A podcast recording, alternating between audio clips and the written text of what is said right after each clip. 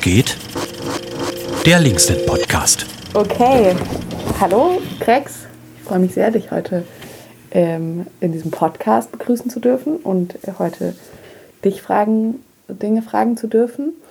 Ich lerne dich jetzt auch gerade erst kennen, weil wir ja unsere wöchentlichen Treffen hybrid abhalten und dann war ich jetzt erst ein paar Mal in Präsenz dabei und sehe dich jetzt das erste Mal in Präsenz. Das freut mich sehr.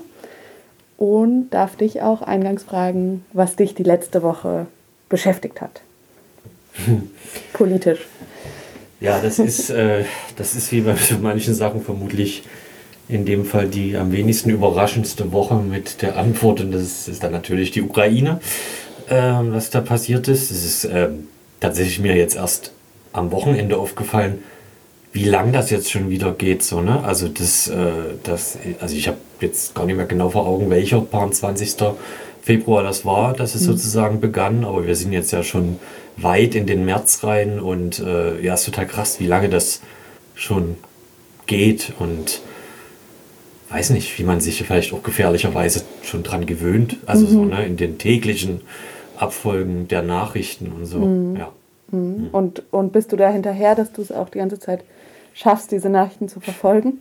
Ja, nee, also, also nachlassend sozusagen. Mhm. Eine, ja, eine runtergehende Welle. Naja, am Anfang war halt durch, konnte man sich in Twitter stundenlang verlieren und so. Das sogenannte Doom Scrolling, Doom Scrolling, wie das ja genannt wird, die Beschäftigung, also die ganze Zeit sozusagen schreckliche Nachrichten quasi sekundenaktuell mhm. äh, zu erhalten, wenn man das möchte.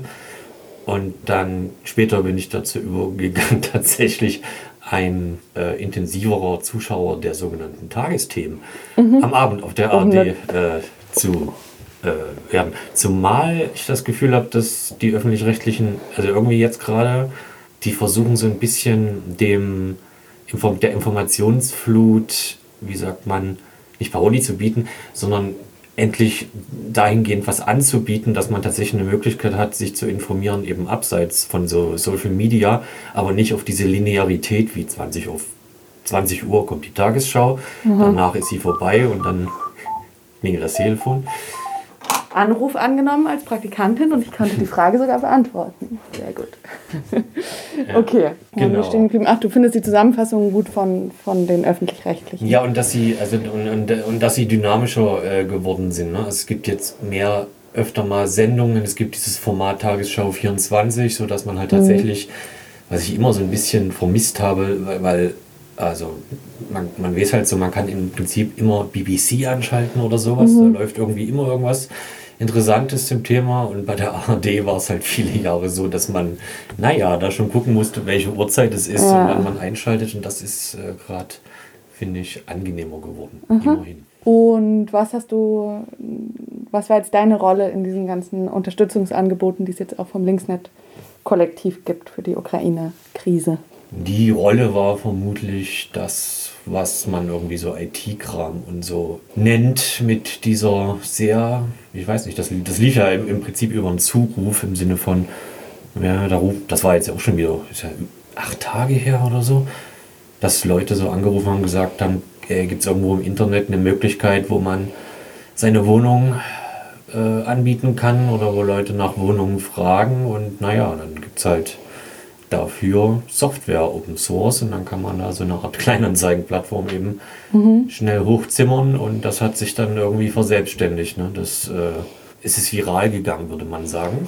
Und das hast du es, vorletztes Wochenende aufgebaut, dann diese, diese Plattform? Genau. Mhm. Und es tröpfelte die ersten Tage so und irgendwann eskalierte es so. Ne? Das, ja. genau. Wie viele, wie viele Wohnungen werden da gerade vermittelt? Ja, es ist, ich bin mir noch nicht ganz sicher, ob die Leute hinterher sind, mit ähm, Anzeigen wieder zu löschen, wenn sie vermittelt und so äh, sind. Aber wir stehen auf jeden Fall im Zähler bei über 500 Anzeigen so.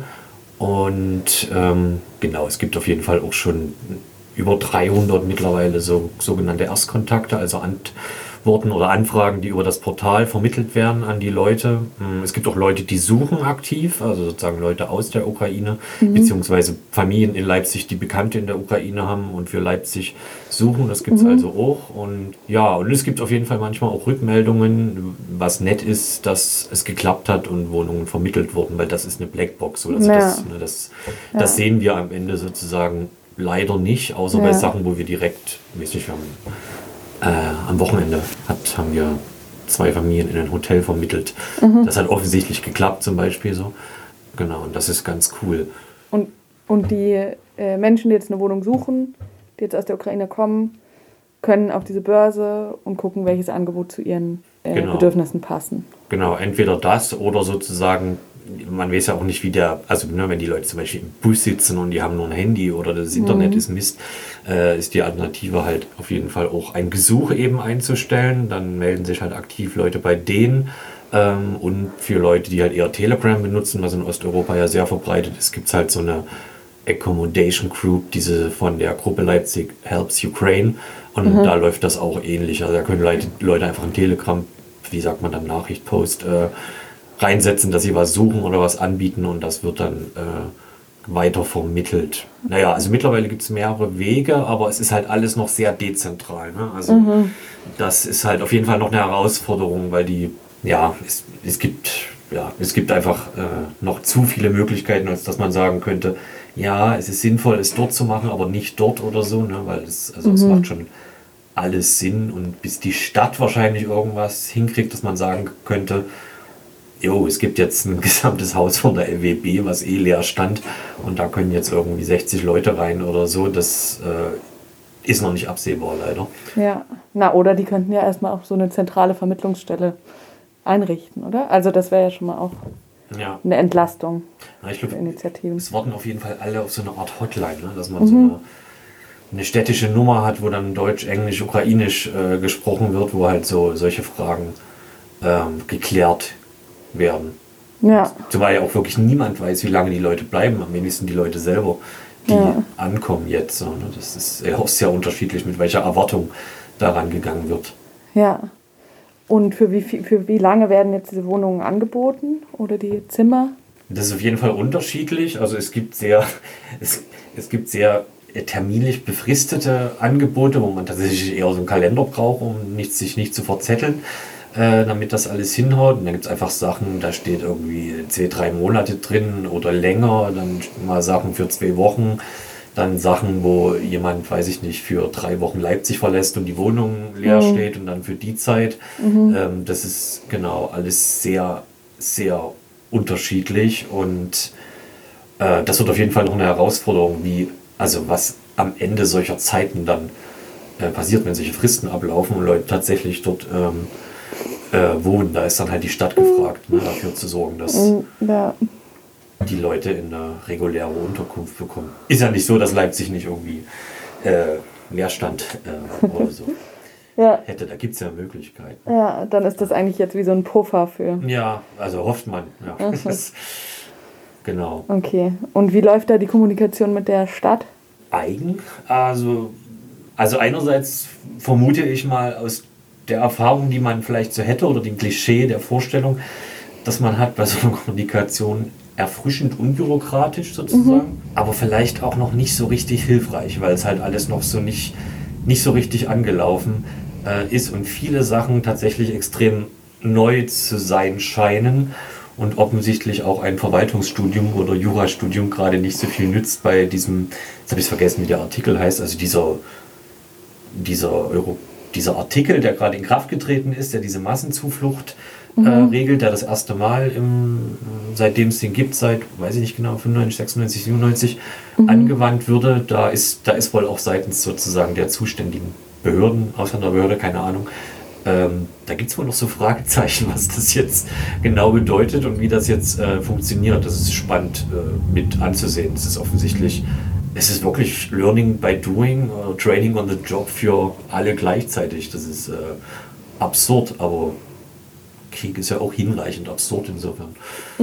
Ja. Okay. Also die, die Kommunikation läuft schon mal, aber noch nicht richtig produktiv sozusagen. Genau. Und Okay. Aber ja, wahrscheinlich auch in der Situation noch sehr schwer zu artikulieren, was man konkret braucht, ne? Weil es ja erstmal alles gesichtet werden muss. Okay. Und war dann auch noch, war noch Platz für andere Themen jetzt in der letzten Woche? Oder keine nee, Chance? Nee, gerade nicht so richtig, zumal äh, es kommt halt noch erschwerend hinzu, dass es ja noch so eine zweite Ebene gibt und die ist die russische Ebene, in dem Fall eben so, wenn man Bekannte und Genossinnen in Russland hat, die Mhm. tatsächlich halt jetzt darüber nachdenken, äh, das Land zu, ver zu verlassen, äh, schlussendlich und das ja einfach gerade im Moment ein Ding der Unmöglichkeit ist, Mhm. wenn man nicht, naja, entweder ziemlich viel Geld äh, hat oder gerade an der richtigen Seite der russischen Grenze äh, lebt, wo zum Beispiel eben Norwegen, Finnland in der Nähe ist oder ähm, die Kaukasusländer und so, ist es halt sehr schwierig. Ähm, dazu kommen völlig unklare Sachen und Fragen wie, äh, was ist gerade mit Visa und Visum, was ist mit dieser blöden Sputnik-Impfung, die in Europa nicht anerkannt äh, wird, die aber für viele Wege gebraucht wird, um sozusagen äh, Europa zu betreten? Und ja, und dann halt noch dazu zu gucken, was zum Beispiel diese Sanktionen auch auf so einer Ebene auslösen, zum Beispiel eben in so, äh, was so Jugendaustausch und kulturelle Projekte angeht, die es äh, auch noch gab, nicht mehr viele sozusagen, also nicht mehr so wie vor 10, 15 Jahren, aber die gab es noch, aber die sind quasi von heute auf morgen sind die, ist das, also ist das weg. Und das ist halt auch krass, aber da, aber genau, also da kann man im Moment tatsächlich nur Beobachter sein. Da fällt wenig ein, was man sinnvoll machen kann, aber genau, also auch die Seite gibt's und das ist äh, unschön. Aber Ja. ja, Und da, da kriegst du auch jetzt über, über persönliche Kontakte das mit quasi ja es, Not es von. beginnt so langsam sozusagen, dass das, äh, ja. Puh, ja, und wahrscheinlich ja auch eine Seite, die jetzt eben nicht die Unterstützung erfährt, die irgendwie Menschen in Not aus der Ukraine erfahren. Ja, nun sehr, aber selbst wenn, ne, wir reden über eine völlig an, nochmal über eine völlig andere Problematik. Ich meine, man, wir können ja als, was auch immer wir sind oder so, als NGO oder whatever zum Beispiel, ja kein Flugzeug chartern, was dann Ja. da über den Luftraum äh, fliegen kann Ja. und so. Das ist alles. Nee, ich meinte jetzt die von staatlicher Seite sozusagen. Jetzt wird Ja. ja, total viel äh, vereinfacht für Menschen aus der Ukraine, aber das wird ja nicht das Da- Gleiche sein für genau. Oppositionelle. Aber auch selbst da kann man ja noch gespannt sein, was genau, äh, wie genau das funktioniert für Leute, die jetzt aus der Ukraine fliehen, aber keinen ukrainischen Pass haben. Ne? Da hat am, am Sonntag hat, glaube ich, die Innenministerin angekündigt, dass für Leute mit den Aufenthaltsstatus in der Ukraine haben, aber keinen ukrainischen Pass, trotzdem den gleichen Aufenthaltsstatus jetzt in Deutschland anerkannt bekommen. Aber das war erstmal nur so eine Art Pressemitteilung. Das ist halt Mhm. auch noch so ein bisschen die Frage, okay, aber was genau und wie funktioniert das und wie wird an der Grenze dazwischen, Mhm. also zwischen den Ländern, die zwischen Deutschland und der Ukraine liegen, wie wird mit dieser Information umgegangen oder so? Mhm. Äh, ja, alles Fragen. Also es ist gerade eine Zeit voller Fragezeichen, aber ist halt so. Ja, okay. Es bleibt spannend. Und die Unter dann wahrscheinlich sieht jetzt deine kommende Woche auch so aus, dass du weiter mit dieser Börse beschäftigt Jo. sein wirst. Ja. Okay. Jetzt denke ich, ich denke schon über die Schlussfrage äh, nach, weil ich, nicht, weil ich vergessen habe zu gucken, wer, wer so dran war. Clever. Ach so, ja, denkst du schon drüber nach, wenn du befragst Ja, damit nächste dann, keine, Woche? Pa- damit dann keine Pause kommt, aber es ist sinnlos, weil ich habe ja nie, nie, nie wirklich geguckt. Und, naja. Ja, ich, ich, hab, ich hatte auch nicht geguckt. Ich habe dann einfach gedacht, von wem weiß ich noch am wenigsten. ja. Aber ich weiß nicht, ob das bei dir funktioniert. Also, bleibt es eine Überraschung, wer nächste Es- Woche glaube, befragt es- wird? Also ich könnte jetzt aufstehen und sozusagen cheaten und äh, nachgucken und so, aber ähm, ich würde sagen, es bleibt eine Überraschung und die Person erfährt über eine sogenannte Direktnachricht Sehr gut. von, von ihrem Glück. Okay, sie muss es nicht über Spotify erfahren. Alles klar. Gut, dann vielen Dank für das Gespräch und ich bin gespannt, wer äh, nächste Woche hier sitzen wird. Ich kann noch kurz als äh, Praktikantin Werbung machen für die. Veranstaltung, die ich jetzt hier organisiert habe, heute Abend 18 Uhr im Interim, auch per Livestream zu verfolgen. Da geht es um, also es ist eine Podiumsdiskussion, die wir machen zu den aktuellen Tarifverhandlungen im Sozial- und Erziehungsdienst. Vielleicht habt ihr schon mitbekommen, dass morgen ähm, zum Warnstreik aufgerufen wurde in einigen Kitas. Und genau, die Verhandlungen haben vor einer guten Woche gestartet. Es geht um Besserung der Arbeitsbedingungen und Maßnahmen gegen den Fachkräftemangel in, von, äh, bei ErzieherInnen und SozialarbeiterInnen. Genau, und darüber werden wir heute Abend sprechen mit einer Person von der Gewerkschaft, einer Beschäftigten, einer Aktivistin. Und sehen das auch als eine Vorbereitung auf den morgigen feministischen Streik. Das hat ja alles miteinander zu tun. Und kann man dann auch nachgucken, sozusagen, wenn man will. Ja, aber am besten ist, wenn ihr live dabei seid, dann könnt ihr auch eure eigenen Fragen stellen. Und ja, ist am aktuellsten, weil ja morgen schon der Streik ist. Ne? Also wird dann schnell, ja genau, kann, lässt sich aber nachgucken, wenn es nicht möglich ist heute Abend. Alles klar. Gut. Tschüss. Tschüss.